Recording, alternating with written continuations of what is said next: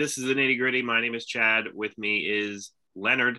This is a show about wrestling, and we also have another series of YouTube videos called Stupid Questions. The third volume of that just dropped today as we record this. So please check those out and let us know. Uh, this week, for our full length shows, we are going to be doing another rebook.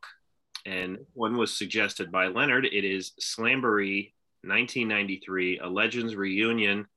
And we will be rebooking that, albeit with uh, a caveat, which we will get to when the time comes here. But let's just go over a little bit of background on the event itself. It was held at the Omni in Atlanta, Georgia on May 23rd, 1993. Uh, the attendance is listed as 7,008. Had a tagline one moment, one ring, one mega event. Basically, this event featured, uh, you know, obviously at the time, current feuds and storylines, but it also had, you know, legends being honored and a lot of them were there at the event. You would have Lou Thesz, Mr. Wrestling 2, Verne Gagne. Um, now, I think Mike Graham was there to accept on Eddie Graham's behalf. Uh, but uh, you also had Ole Anderson, the, the assassin, Ox Baker, Red Bastien, Lord James Blears, Crusher, the fabulous Moolah, Greg Gagne, Bob Geigel, Stu Hart, Magnum TA, Bugsy Raw, Don Owen, and Dusty Rhodes, Grizzly Smith, John Tolos, Mad Dog Vachon, Johnny Valentine. And uh, so that occurred. As far as the regular card goes, you had the opening match Two Cold Scorpio and Marcus Bagwell against Bobby Eaton and Chris Benoit. You had Sid Vicious with Robert Parker against Van Hammer. You had a six man tag between Dick Murdoch, Don Muraco, and Jimmy Snuka versus Wahoo McDaniel, Blackjack Hogan, and Jim Brunzell. You had Thunderbolt Patterson and Brad Armstrong against Ivan Koloff and Baron von Raschke. You had Dory Funk Jr. with Gene Kiniski against Nick mm-hmm. Bockwinkel with Verne Gagne. Rick Rude and Paul Orndorff against Dustin Rhodes and Kensuke Sasaki. You had mm-hmm. Sting against The Prisoner. The Hollywood Blondes against Dos Hombres. And you had Barry Windham against Arn Anderson. And finally, Davey Boy Smith against Big Van Vader. And I'll just say that this was the first time I watched this event the whole way through. Certainly, I was aware of it, but I never watched the event the whole way through.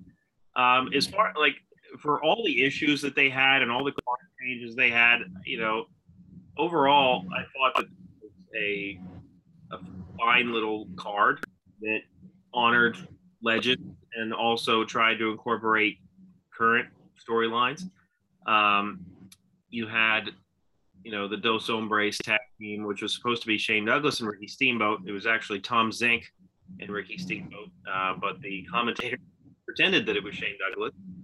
Um, you had a, a, number of other changes, but uh, overall, I thought this card was fine. Our rebook should be a lot of fun. Um, and let, I'll let you give your thoughts on the card and then talk about our caveat.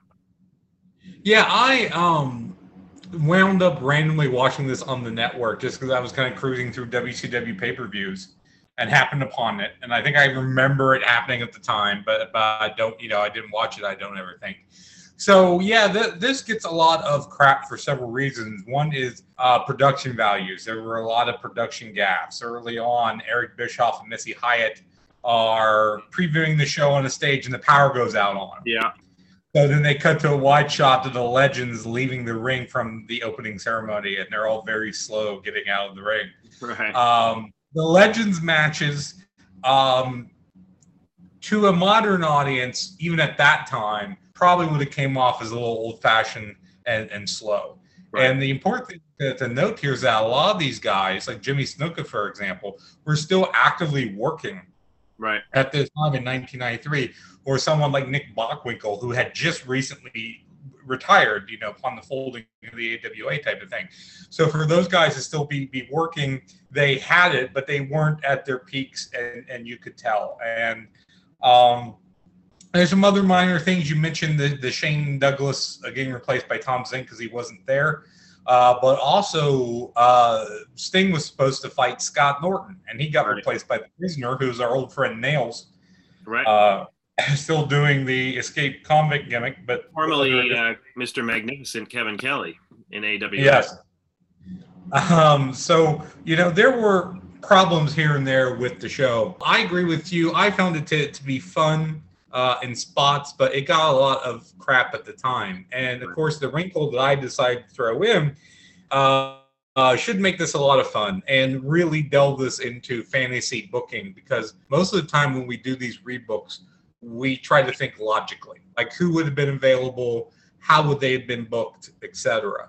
Uh, but here we decided to go go real fantasy, and we've said that you can use anybody who is in the building that night, and you get them in their prime. So, for example, if we're talking Lou Thesz, it's not 1993 Lou Thesz, but you get him the height of his career as the NWA World Heavyweight Champion for the 40s and 50s. So again, something that would would not happen. Uh, but if we are going to rebook this card, I thought that was sort of the funnest thing to, to do with it was to take these guys and to magically de-age them. I yeah no, it should be fun. And you know, before we get there, um, I'll just say that this event was held from '93 to 2000, uh, as long as it, they they could have. And Yeah. uh, so, like, this is one of the few WCW titles that were not used by WWF. At least I don't think so in any way. No, I can't remember. I, I think that this should have been used. Like, this is a good roll off the tongue pay per view title. Now I mhm. know why Vince probably didn't use it. And, you know, that's a whole nother like tangent. But It, it sounds hokey and southern because it's slamboree for jamboree. right, right, I like it. Yeah. anyway, uh, let us move on to the main topic at hand here, and that is our rebooks. So we usually alternate our cards here, and Leonard, I will just say that with my dark match, I have 11 matches. Oh, I have 12, but no dark match. Okay. So, So I, then you should. I should well, go first. well, yeah. So you know what? Um, you go first with your first one, and then I'll go to my dark match. Okay. So there were, first of all, I would say there were using the stipulation of you can use these guys in their prime. There were a lot of guys I wound up not using. I got to 12 matches and could have booked more and said, okay, I'm going to call it here. So uh, my opener is for the WCW US title, which was not booked on this card. Uh, the natural Dustin Rhodes, who was the champion at the time, defending against Chris Benoit. Uh, we talk about openers a lot here on the show, the importance of those, uh, how they should be faster paced in order to wake up the crowd and kind of get them into the show. And even using these legends in their prime, you don't have a lot of guys who kind of fit into that mold. Sort of what we both like to do with an opening match. So my idea here was one, I wanted to have the titles defended. Um, I got the TV title coming up later, which wasn't defended on the show and uh, to kind of open it with the idea of these are two future legends. Dustin Rhodes and Chris Benoit are legends of the future. You can uh, tie in how Benoit came from Canada and has some connections to the Harts and the Hart Dungeon. You know, Dustin, of course, is Dusty's son. Um, and I couldn't find, I looked where Rhodes and Benoit had a match, which kind of surprises me since they were both there at this time. Um, I would say just give these guys 10 minutes, let them go, let them put on a nice match. Benoit here is too new to take the title, so I would have uh, Dustin retaining here. Well, it certainly would have been a good match. Um, I did not use Chris Benoit, but uh, I did use Dustin later on in a different capacity. Um, but yeah, I mean this this would have been a good match, uh, certainly a good opener too. Uh, with the styles like are slightly different. Like you know, Benoit had more of a you know a Japanese you know kind of approach to to the game, whereas uh, Dustin was you know I, I feel like more straightforward. Um, so it would have been interesting to see these guys, uh, you know, get in there and see what they could do together. Um, especially Benoit being short and Dustin being very tall and lanky. So it would have been interesting to see. Yeah, I think they those they're both guys that adapt to other styles well. I think even That's at this point, both young. So yeah, I, I think it would have been decent. My again, my idea was just who do I got that could go and those both both of them came to mind. Right. Well, my dark match has a stipulation. All right. So it is the person that is almost in all of my dark matches. We have Bobby Eaton versus Paul Roma with a horseman spot on the line. So See, now it should be mentioned that we didn't mention this. There was a Yeah. segment, Flair for the Gold, where they reintroduced the Horseman, and Paul Roma gets the coveted fourth slot. yeah, and that was uh you know, I guess met with some controversy as you might have seen on one of the WWE DVD releases. I forget which one. It might have been just the Four Horsemen one actually. Um, but uh, yes, so I don't know. I thought that it would have been interesting to see Bobby Eaton and Paul Roma fight for a horseman spot. I think that that would have been a fun, like certainly I think the match would have been decent enough. Yeah. And like the idea of Bobby Eaton having a horseman spot to me maybe makes more sense than we give it than we give it credit for. I think that I think that it could have worked. What do you think, Bobby Eaton? Yeah. The suit? Yeah, de- definitely. I know that one, at one point, I know Jim Cornette has talked about this on his podcast. They talked about reforming the Horsemen with the Midnight Express. I think it would be Ah. Flair, Arn, and and um, when when Telly didn't come back, I think it was going to be Flair, Arn, and them, if I remember right. Yeah. And I could be remembering correctly. But at one point, they were going to use the in ME. Eaton, of course, is in the Dangerous Alliance. Um, definitely would have fit. You know, uh, a tag team of Arn and Eaton would have been good for Was your, Paul for your tag. at this time still? Um, Heyman was. I He don't. He wasn't on this show. I think I think he might have been fired by Bill Watts as we talked about in the previous show. Yes, yes. so- I don't think. I don't think he had. Um, was he affiliated with ECW at this time? I think they been, 'cause- just. 'cause Bill Watts was gone by this time, so I Yeah, the, the ECW came into existence as Eastern Championship Wrestling. I think right around that three. I'd have to look. Uh, Heyman, of course, didn't take it over, and it became extreme until later on. But I don't think Heyman was was around this time. But I think that's a really cool match, especially. I don't know if they were doing it this time, but um, they used to have the main event on Sundays on TBS, and sometimes they would that would act as a pre-show to the pay-per-view.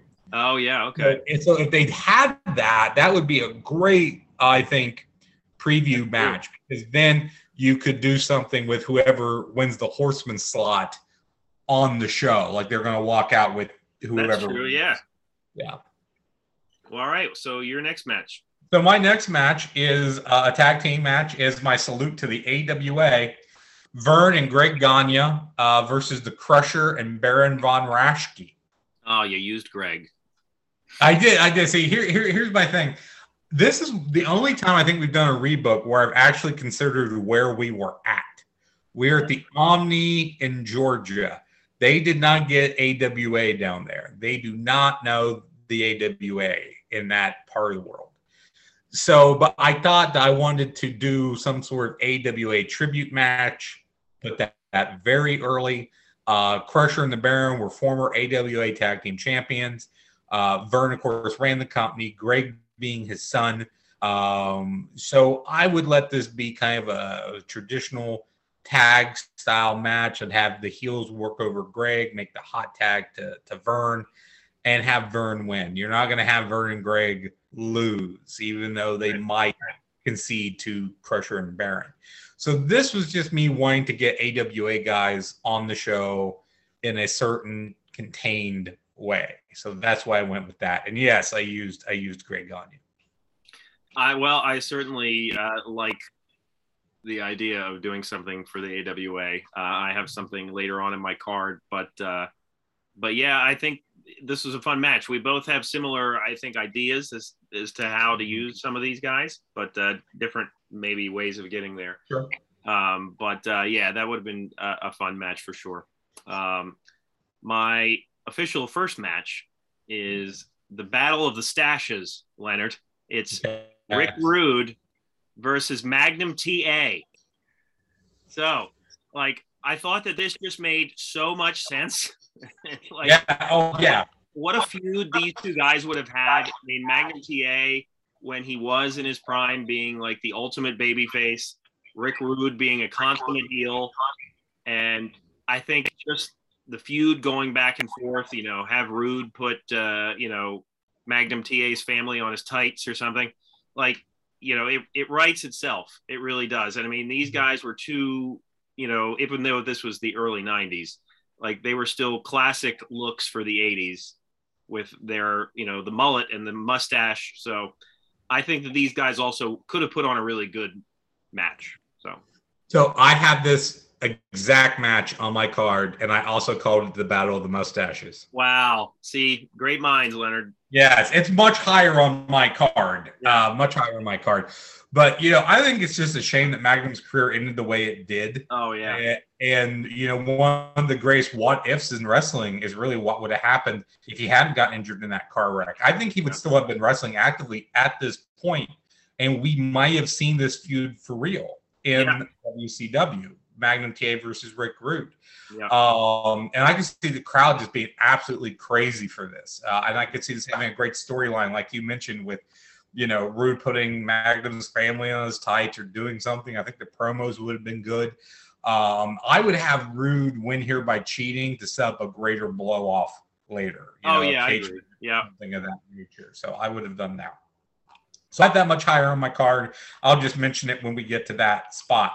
Oh, by the so, way, I would have had Bobby Eaton win for the. Oh, okay. Oh, Bobby Eaton joins the horseman. Yes, yes, I figured that. As much as you love Paul Roma, yeah. I think you got to have. Paul Roma's better on his own. He doesn't need the horseman, Leonard. Right, right, right. He, he could become a lone horseman.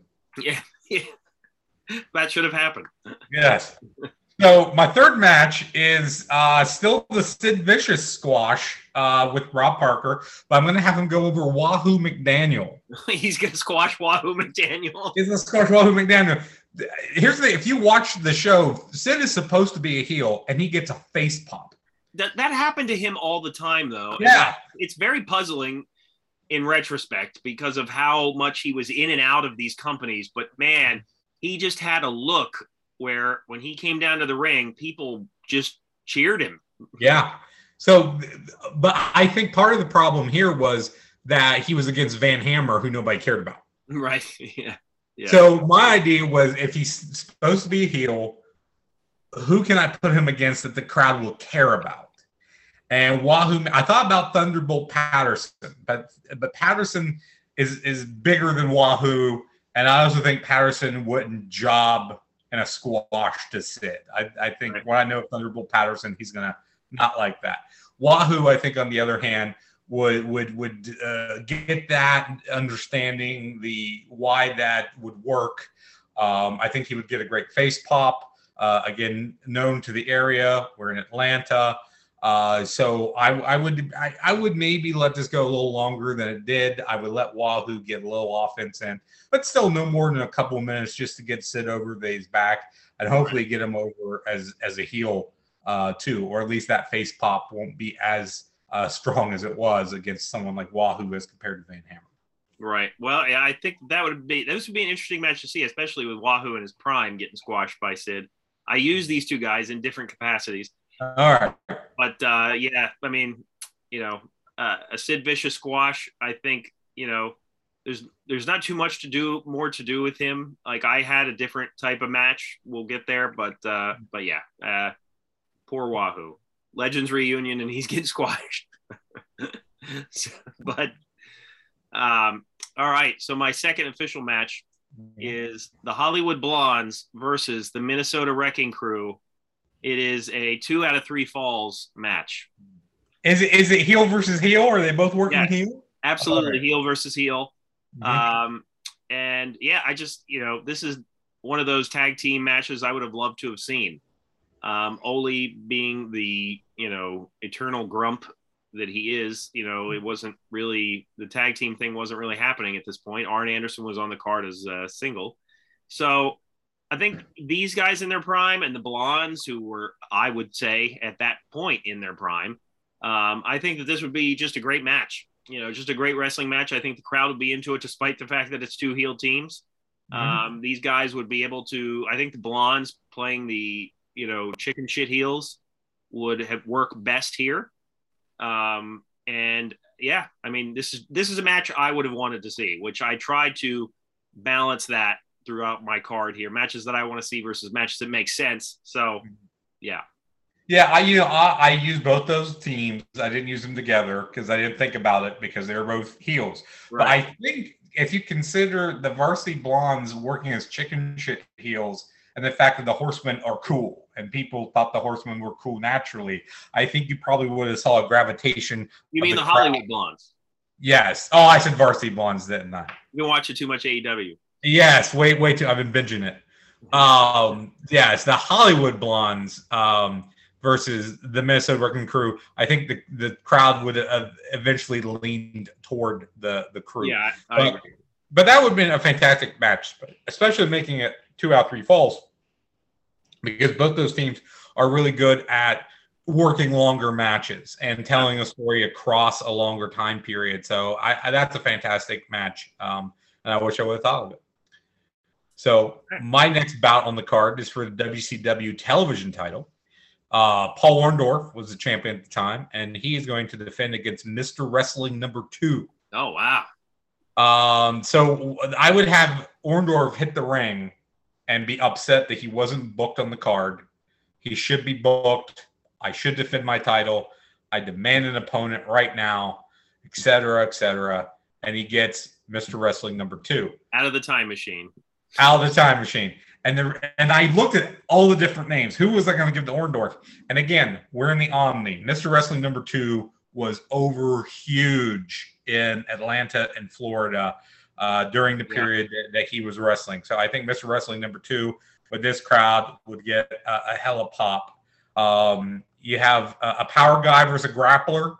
Um, you're not going to put the belt on Mr. Wrestling number two because I still am of the mind – that even we're using these guys in their prime, they're not maybe regular to WCW. Right. So I would have Orndorff uh, win by cheating um, and, uh, and and retain the belt, but uh, even, and then maybe Mr. Wrestling number two runs him off or something a- afterward. But right. Uh, yeah, if you if you don't know Mr. Wrestling n- number two, um, you know look up look up some stuff. He was absolutely huge in this area uh, from I think from the late '70s up through the late '80s. So.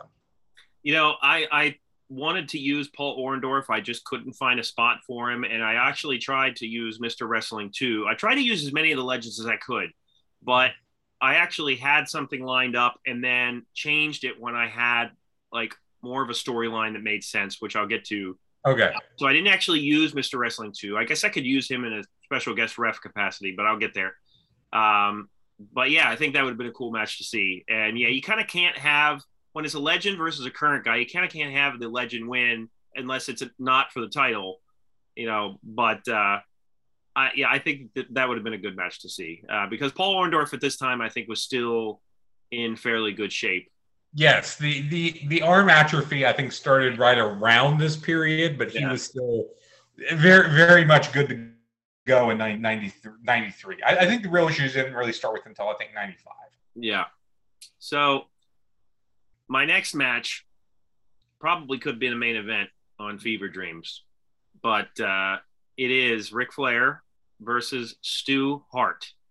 Oh wow, that's not how I went with Ric. But talk to me. Yeah, so because Ric at this point was technically on an, under the no compete, he would return officially at the next pay per view. Mm-hmm. But I wanted to figure out a way to use him that would make sense. And I was like, well, you know, I got to have him with a, a, legend in some way. So I, you know, I didn't want to have him in my title picture because mm-hmm. I didn't, I, I had another plan for that. So I think this would be just an all time classic. I mean, you can see in your head Ric Flair reacting to Stu Hart's submission holds. Yes. you can you can see it in your head. And I think that even though Stu is an old school wrestler, I think that these two guys would be perfect in the ring together. I really do. I think Ric would bump for him like, you know, there's no tomorrow. And I, I just I think it would be great. Um, I would probably have Ric lose just because it's Stu. Yeah. Stu is uh, one of our fever dream favorites. So right. Uh, he yeah. Was, he was briefly the intergalactic world champion, wasn't he? Yeah, he was. Like for one show. Stu Hart, you know, and now that you mentioned that, I can I can picture Flair on the mat like tied to a pretzel, like shaking his head, screaming, "No, no, oh God, no!" over the pain. Um, I, I, yeah, because I think Flair's a guy that would love to be in the ring with with Stu Hart and would sell for him and bump for him and would put him over. I don't think he'd have a problem with that. I think it's a really cool idea for a match. I didn't use Stu Hart. I just didn't. There were so many. Bobby Eaton, I didn't use either, and I tried to use Eaton up to the last moment because I love Bobby Eaton. Well, because there's so much uh, talent on this show. Yeah, like they're kind of some of them have to fall by the wayside. Yeah, yeah. So, but that's a really great idea. Um, you know, I I I use Ric later, and we'll get to that. Uh, my next match is Lou Thesz versus Harley Race. And I actually thought about doing Thesz versus Flair. But yeah, I, yeah. But I came up with an idea for later on I wanted to use Flair with. I looked and I actually found silent 8 millimeter footage of Race versus Thesz from 1973 in oh, Chattanooga, oh. Tennessee. Oh wow, I gotta look that up then. This would have been I, I don't remember it's not the whole match, I forget how long it is. This would have been the very tail end of Thesz's career and right around the time that Race won the NWA title for the first time.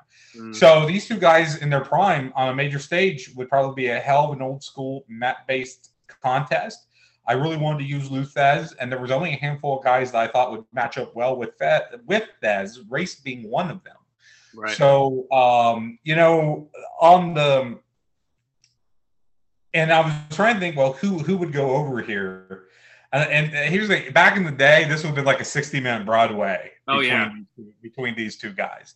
Um, so I, I think Race would put Thesz over. I, th- I think I think he he probably would do that uh, because he's from a generation that would respect the generation before a lot. Um, you know, like he wouldn't put over someone of his generation or or, yeah. or one after, but he would put Lou Thesz over. So I think it probably makes the the the most sense for uh Thesz to to win here since he's even though we're using everyone in their prime, he's technically the the oldest legend going the furthest back legend, I should say, that on on the show.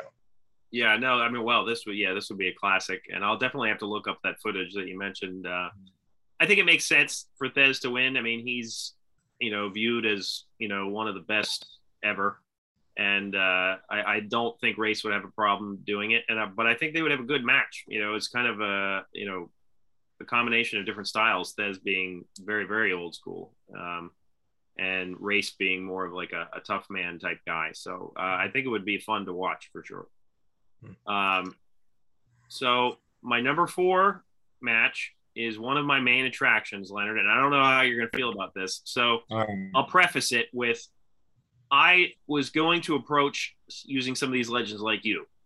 And I'm mm. actually glad that I didn't now because I see that you're doing it. Because I was going to use, I was going to have like Thesz versus Verne Gagne, which is a match that took place. I think somebody in one of the groups on Facebook posted a ticket stub um, of that actual match taking place way back in the day. Mm-hmm. And uh, I think I, I had thought about doing that here. And then I was like, and then I just I thought about something different, and I didn't want to use all the legends in one-on-one matches because I, I was like, you know what, this is a rebook. Why not have fun, right, Leonard? So, yes, exactly. That's why we're doing it with having these guys in their prime. So we are going to have a Legends War Games match. Oh, I never thought of that. Never. it is going to be Team AWA versus Team NWA. And now, obviously, some of these guys worked for both companies. I tried to stick to people that were more stalwarts of these separate sure. companies. So, Team AWA is Verne Gagne, Nick Bockwinkel, Larry Zbyszko, The Crusher, and Gene Kiniski. okay. Versus Team NWA of Harley Race, Wahoo McDaniel, Lou Thesz, Johnny Valentine, and Dory Funk Jr. so go ahead. You have. Oh no, I, was I probably would have used the Baron for the AWA team over Gene Kiniski. Other, other than that, that yeah, I'm trying to wrap my mind around seeing these guys in you a. You can have Mr. Wrestling too as the special guest referee. Yeah, there you go. I think that works. These guys. So yeah, definitely have Team NWA go over here. Okay. Um, because it is the Omni. So. Mm-hmm you know, having, you know, unless you're having a long drawn out invasion from the AWA or something, you'd want to have NWA go over here. Um, but yeah, this is what like this is. I, initially, I was just going to use various legends against various legends in war games. Mhm. Then I was like, oh man, what if I could just I could do separate companies, and you know th- this would make sense to me. It would it, it would be a lot of fun, and it would be interesting to see these guys in this environment. Yeah. like seeing Lou Thesz in a war games match um, against you know Johnny Valentine is just it's it's tough to wrap your head around that, but you know I think it could be I think it could trump the first war games as as the best one. What do you think? I, you know, because those guys would still work a match. Like Yeah. they wouldn't do all cage shots and cage stuff. They would still work a match inside the steel cage. Because those guys, most of them, I don't know if Lou Thesz was ever in a steel cage match. That'd be something to look at. But all those other Yeah. guys, of course, steel, steel cage is one of the oldest, you know, gimmicks there is. And um, I, I think it's great. I think people would absolutely love that. It's something I never would have thought of uh, to do but it's genius and, and and I love it. Like I said, the only wrinkle would be I would probably use the Baron instead because he feels more AWA to me. Than, Yeah, there you go. But other than that, that's great stuff. So my next match is the Minnesota Wrecking Crew, Ole and Arn Anderson. I'm using them against Dory Funk Jr. and Gene Kiniski. I wish that Terry Funk was on the show uh, so I could get the Funk brothers together, but he he was not. So I like putting Dory and Kiniski together because they were NWA World Heavyweight Champions back to back. Uh, Dory won it from Gene. So I think you could kind of tell a story there of like these two rivals who are teaming up, who are maybe putting their old uh, problems aside to go against the Minnesota Wrecking Crew, the greater evil of the Andersons, as it were here. So this is definitely, I think, where you would get both these teams would pick a guy, pick a body part, and work it over, and and uh, just just it would probably be slow and methodical, but for fans of classic mat wrestling, they would really really like it. To me, it doesn't matter who wins, but uh, as you said earlier, since it wasn't since this isn't for a belt, then you could put the legends over, and I think uh, uh, Dory and Gene probably maybe makes more sense going over as they were the two bigger individual stars um, than than the Andersons collectively, as it were. So um, yeah, I, I think this is just a, a good mat base encounter. No, yeah, this would be that, that would be great. Um, you know, I feel like that combination of guys, you can't have a bad match. And uh, I, yeah, it's something I would have loved to have seen. I think it's interesting that we both use Minnesota Wrecking Crew, though. Um, it almost seems like a natural Yeah. fit, you know, to use them. All right, so my number five match, we have Sid Vicious with Colonel Robert Parker. He's coming to the ring, and he's talking about how he's the ruler of the world. He's the craziest person there. He can beat anybody. Who's just as crazy, if not more so, than Sid Vicious?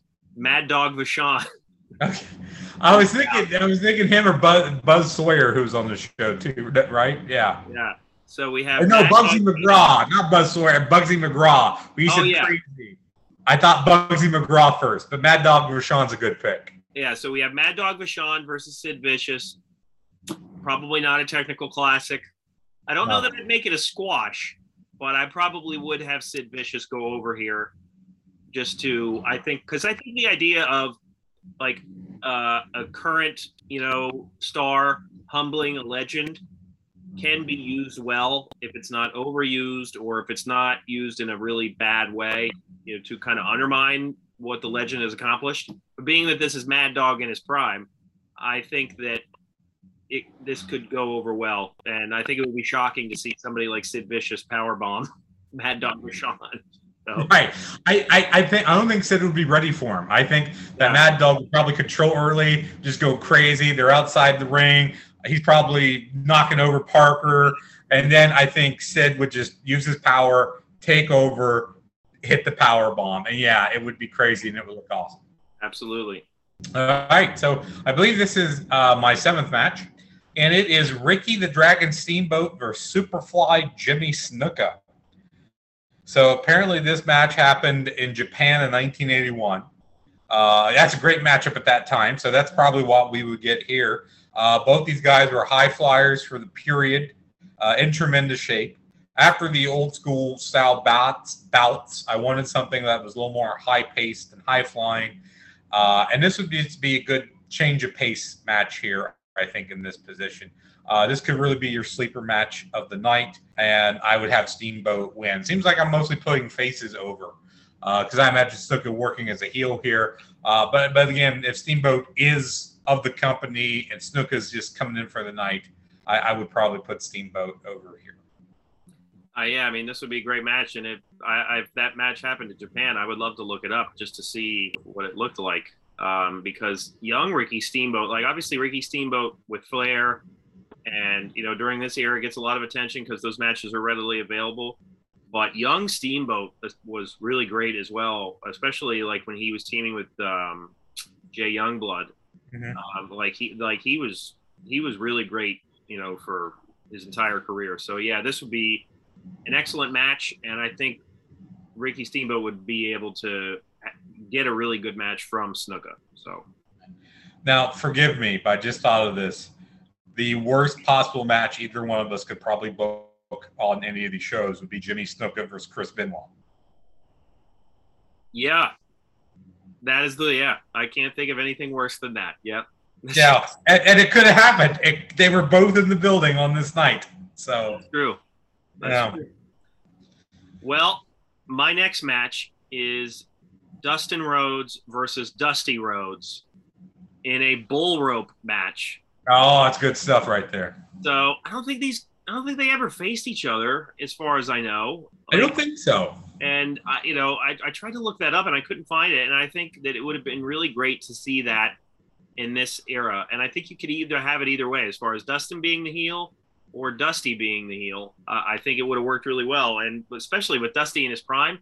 And here's a trivia, or not a trivia question, Leonard, but a question, a stupid question. If Dustin Rhodes is being used in his peak form here. What era of Dustin Rhodes are you using? I, now, I was using the natural Dustin Rhodes, thinking peak right. WCW.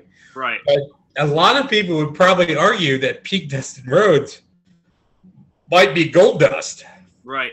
Yeah, I mean, he's one of those guys that you know seemingly one could argue gets better with age. Um, yes, I mean he's still putting on very good matches. Absolutely. I mean, I, I haven't seen. I saw him and Cody, of course. I didn't see some of the other stuff, but anytime I run across, anytime he seems to work a match in AEW, people just praise him. So yeah, absolutely. And uh, but yeah, I think that this would be a great match. The story writes itself: father versus son. Um, and in researching some of Dustin's stuff, I did not realize that he used the American Nightmare moniker first in WCW for a hiccup. Um, which I did not realize. I th- I think I remember that briefly. Yes. Yeah. But. So, um, but yeah, I think this would be a great match. I wanted to use Dusty somehow. This seemed like it made the most sense. So. Yeah. Okay. Well, I used Dusty a little bit later on, and Dustin, you know how I use, and father and son might come up later on my show. Uh, but my next match is Magnum TA versus Rick Rude, which we talked about. Right. I, I just had it a lot higher because to me, those are two bigger names. The matchup, as you said, is just such a natural matchup between those two guys. Um, uh, to me, that was just a higher profile matchup, and I wanted to have it higher on my card. So, right, we already talked about that. So, on to yours. Absolutely. So, this kind of starts the main event portion of my show. Mm-hmm. Um, I made this. So basically, at this point, you had two belts. You had the NWA World Heavyweight Championship mm-hmm. and the WCW World Heavyweight Championship. I did a unification tournament here, mini tournament, Okay. And basically, I tried to keep it as, as so that it made sense for mm-hmm. this pay per view. Um, and so the first match I had was Barry Windham versus Ricky Steamboat. And you know, this is the so this is the first match of the tournament, and I would have Ricky Steamboat go over here, and we'll get to who he faces when I go to my next match. But uh, I think it makes sense to unify like the way that WCW was doing their titles around this mm-hmm. time. Like the NWA was in, and they were out. Like like the changing of the names of the titles. Then it was the international heavy. Like it was just you know wonky with a capital W Leonard, and uh, I, I think that just unify them, make it be make sense again. So. Yeah, I, I might went for just a straight unification match if I was going to go that way, other than a tournament. But Windham versus Steamboat certainly makes a lot of sense. I would have to look up. I'm pretty sure that they did work against each other during this time period. Uh, but yeah, I mean that would be a really good match. Uh, both these guys could work uh, different styles against different people. Of course, Barry was a bigger guy, but had technical elements to him. Uh, yeah, great match without question, especially if you can give him some time, even on a bloated show which we both have.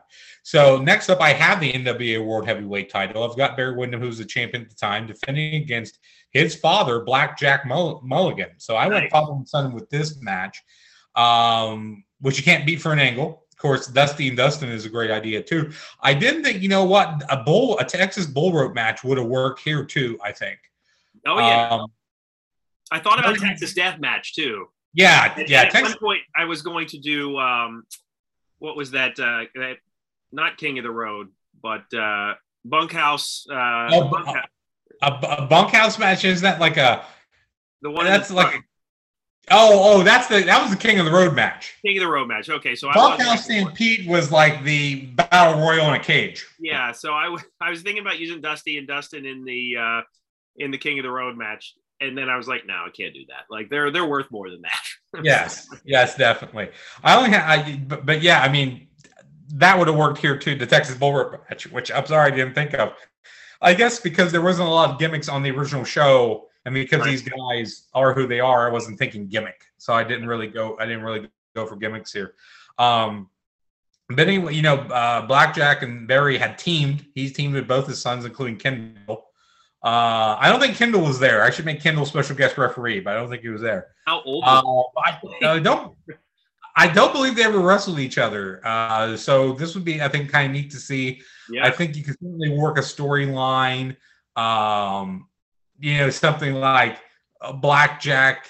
Uh, you know, wanting a title shot because he's going to be there to show Windham maybe being protective about his dad uh, you know, dad, don't get in the ring with me. And he's like, I brought you in this world. I can take you out of it. Oh, wow. The and, classic line. Yes, yes. I think, and Mulligan would turn heel, I think, or start working a little more aggressively. You know, we got to do a whole card where we uh, create our own father versus son uh, pay per view.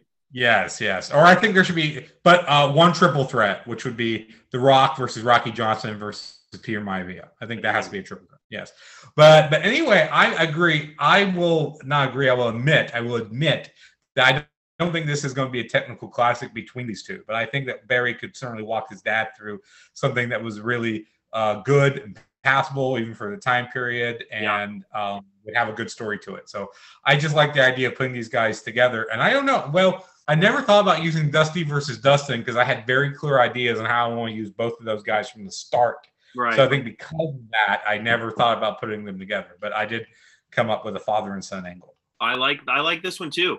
I think yeah, technical classic maybe not, but I think it would be a good old fashioned southern wrestling match, and uh, yeah, it would be bloody probably too, knowing those two. So mm-hmm. yeah, I would I would have loved to have seen something like that. Um, the second match in my tournament is Big Van Vader versus Sting. So this is a feud that we've seen before. Um, so we know that the guy, these two have chemistry and can work a good match. I would have Sting go over here, which would make the championship unification match obvious. Um, we'll get to that. I have one buffer match before that though.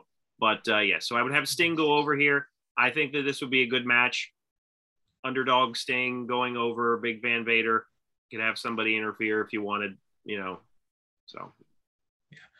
So my next bout. Uh, oh, I should mention that that is also uh, a good. Of course, Vader and, and Sting has happened tons of times, but it's a good classic matchup. Um, I actually thought about that and, and, went, well, no, that's happened. I don't want to do that. But it's a good matchup anytime Sting versus Vader. So especially since you're doing a tournament, that makes sense for you. Um, next up, uh, I have uh, Nature Boy Ric Flair versus Nick Bockwinkel. So I didn't really care that Flair was still under a no compete clause at this time. He can. Yeah, neither did I. He can work. Who cares? uh, so apparently, uh, this did happen one time in January of 1986 in Canada. Oh wow! So it was some sort of joint show in international waters. No, no, it was just in Canada. So I guess they could cross the, cross the streams. Um, Bob Bob Winkle always felt like the AWA version of Flair to me. He wasn't Oh, quite yeah. as flashy, but he had the bleach blonde hair. He was the top champion. He was a technical master. Great promo. Really had a lot going on for himself. And Bockwinkel was a guy who, much like Flair, was still putting on classic matches in their 40s and 50s, which Yep. uh, of, of- of age. Uh, so, so I really like uh, just putting these guys together. I think I, I don't know if I remember reading how the match ended in '86. It wouldn't surprise me if it would be a Broadway. I think Probably. because here's the thing: I don't think Nick would want to lose, and I don't think Ric would. Ric wouldn't want to, wouldn't want to beat Bockwinkel. Like Nick would be like, I don't want to lose, and Ric would be like, Well, I don't want to beat you. I think is how it would come out at, at the end. Uh, so this is just a techno clinic from these guys. I'm totally fine with this being a 20 minute or a 30 minute time limit match because of how many matches are on the card. It can't be 60. Although if if you had to put one guy over, as I said, I think Nick would want to win and and Ric would let him. So um, I think it makes sense for this to be a draw. Um, Yeah. I think this be the this is the match of the night for your card. I think. Um, yeah, This would be the one I think people would go home talking about. Yeah, I mean, this is a, a dream match. It actually happened, uh, but I think it would have been cool to see these guys in their prime go head to head. Absolutely. So you talked about you know this not being a gimmick show. Well, Leonard, I'm gonna throw a wild one at you right now for my buffer. Well, you match. had war games already. So oh, is it? Before you go, is it a ladder match? It is not a ladder match. Oh, okay, okay, okay. So we got to remember uh, that this event took place in May, and Bill Watts left and was fired in February of '93. Mhm. So before he left, he signed one match for, for the May pay per view. before he left, he he wanted this match to be a part of it, and here it is. It is Davy Boy Smith with Lord James Blears versus Ivan Koloff with Baron von Raschke in a tuxedo flag chain loser leaves town match. because Bill Watts was known for like throwing all the gimmicks up against the wall um, that he could. And hey, Davy Boy Smith, Ivan Koloff, you got two flags. They're in tuxedos. There's a chain. The loser has to leave town. Probably they're both going to leave town. But The best part is that one is British and one is Russia, and we're in Atlanta, Georgia. right, and I think that they would eat it up anyway. I I I think that Davy Boy Smith would be over enough that people would get on board. They would probably start chanting USA for David. Yeah. yeah, yeah, absolutely. I was trying to figure out who to pick, like put with Lord James Blears, and I looked him up, and I was like, oh yeah, you know, he's a Brit too. That makes sense. but yeah, this is my buffer match. So That's your buffer match. Who's? Oh, you said both both are going out of town. It's gonna be a draw of some sort. Okay. That's I, I- you know I I think I that did have to, Smith wins, but the crowd is just so disgusted with the match yeah that they want Ivan Koloff to leave as well. So. yes I think I think I think that's doing Davy dirty, but so because I do a little bit better. So my next match is for WCW tag team titles, and it is in a steel cage, just like the tag title match was on the regular show. I figured to keep that. And it's the Hollywood Blondes of Steve Austin and Brian Pillman defending against Sting and Davey Boy Smith. So these are two newer guys going, two newer teams, I should say, going at it. Sting and Smith were buddies in storyline at this point. They were your most over baby faces in the company. Uh, this match, I think, would just have a lot of heat, uh, especially the fact that it's in a steel cage.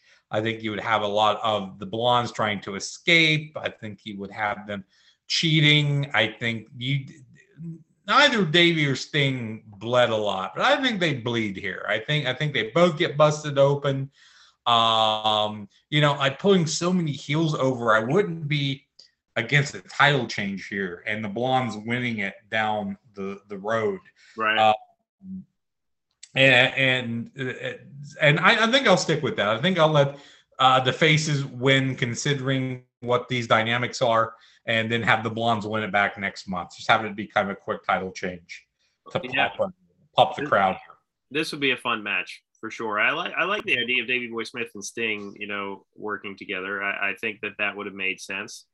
And uh, I mean, I the Blondes could work with anybody, so uh, I think this match, you know, writes itself. It- I think it would be excellent and very entertaining. Um, and that leads to my main event, Yeah. which is Sting versus Ricky Steamboat for the unified World Heavyweight Championship. Uh, this, to me, has main event written all over it. Uh, one of Sting's best opponents was Ric Flair, and who else to give Sting a really great match? And Sting was much better at this point uh, than he was when he first faced Flair. So I think that these guys would just put on a clinic, and you have Sting go over. It's you know you have maybe you have the legends come out and you know clap for him or whatever. Uh, I don't know if they wouldn't put him you know on their shoulders, they might collapse. You know some of those guys, but uh, Right. you know I, I think that this match would be great and straightforward, no gimmick. We got all our gimmicks done in the previous match, so Right, right. Well, you you know this is a good idea because I think Steamboat at this point would have been right on the Legends line, yeah, and Sting, of course, was still the the up and comer, the the next big thing. You know, since Flair made him in '89 at the first Clash, so this could be a nice torch passing. yeah, This could be, um, you know, like you said, the Legends come out, they clap, they applaud, they anoint Sting, kind of right. as the future of the business. And uh, uh, that's a great idea. And yeah, even face versus face, I think this is a great match because Sting could, as we saw with Flair, be walked through a great match. And later on, of course, he could put on great matches on his own. But a guy like Steamboat could certainly get a quality match out of Sting near what Flair got out of him. I definitely Right. think. So yeah, that's a great that's great booking there.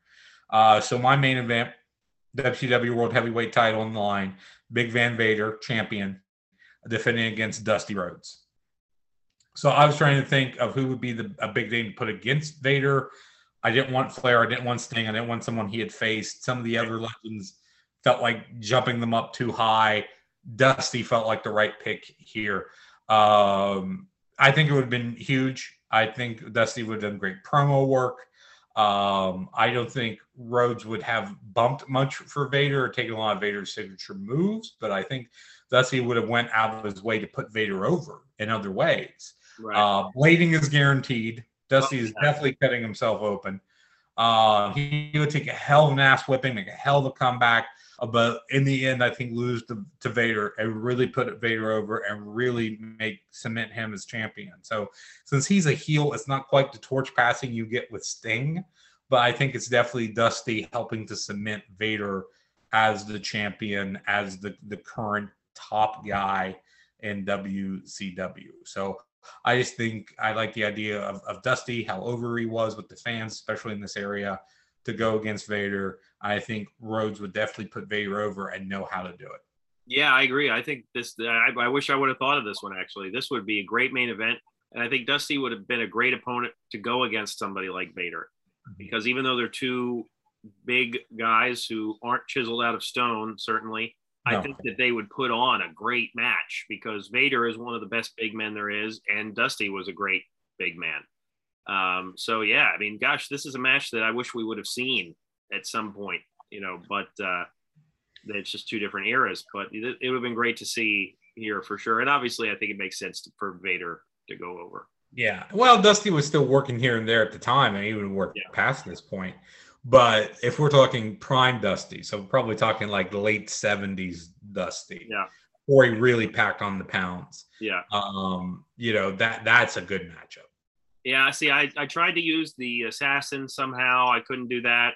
Like there were a bunch of people that I couldn't use because there's just so much talent here. I, I really wanted to use Bobby Eaton, as I said, because I love Bobby Eaton. I really wanted to use Larry Zbyszko. Larry, I thought was great on commentary here. I Yeah, thought he was. was really good on commentary. Because Ventura was out.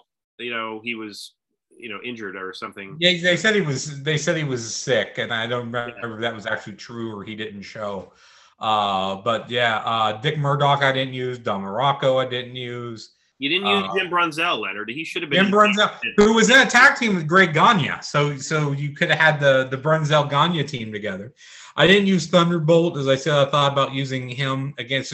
Here's another substitute we didn't talk about. Brad Armstrong Right, teamed with Thunderbolt because his dad was unavailable. right.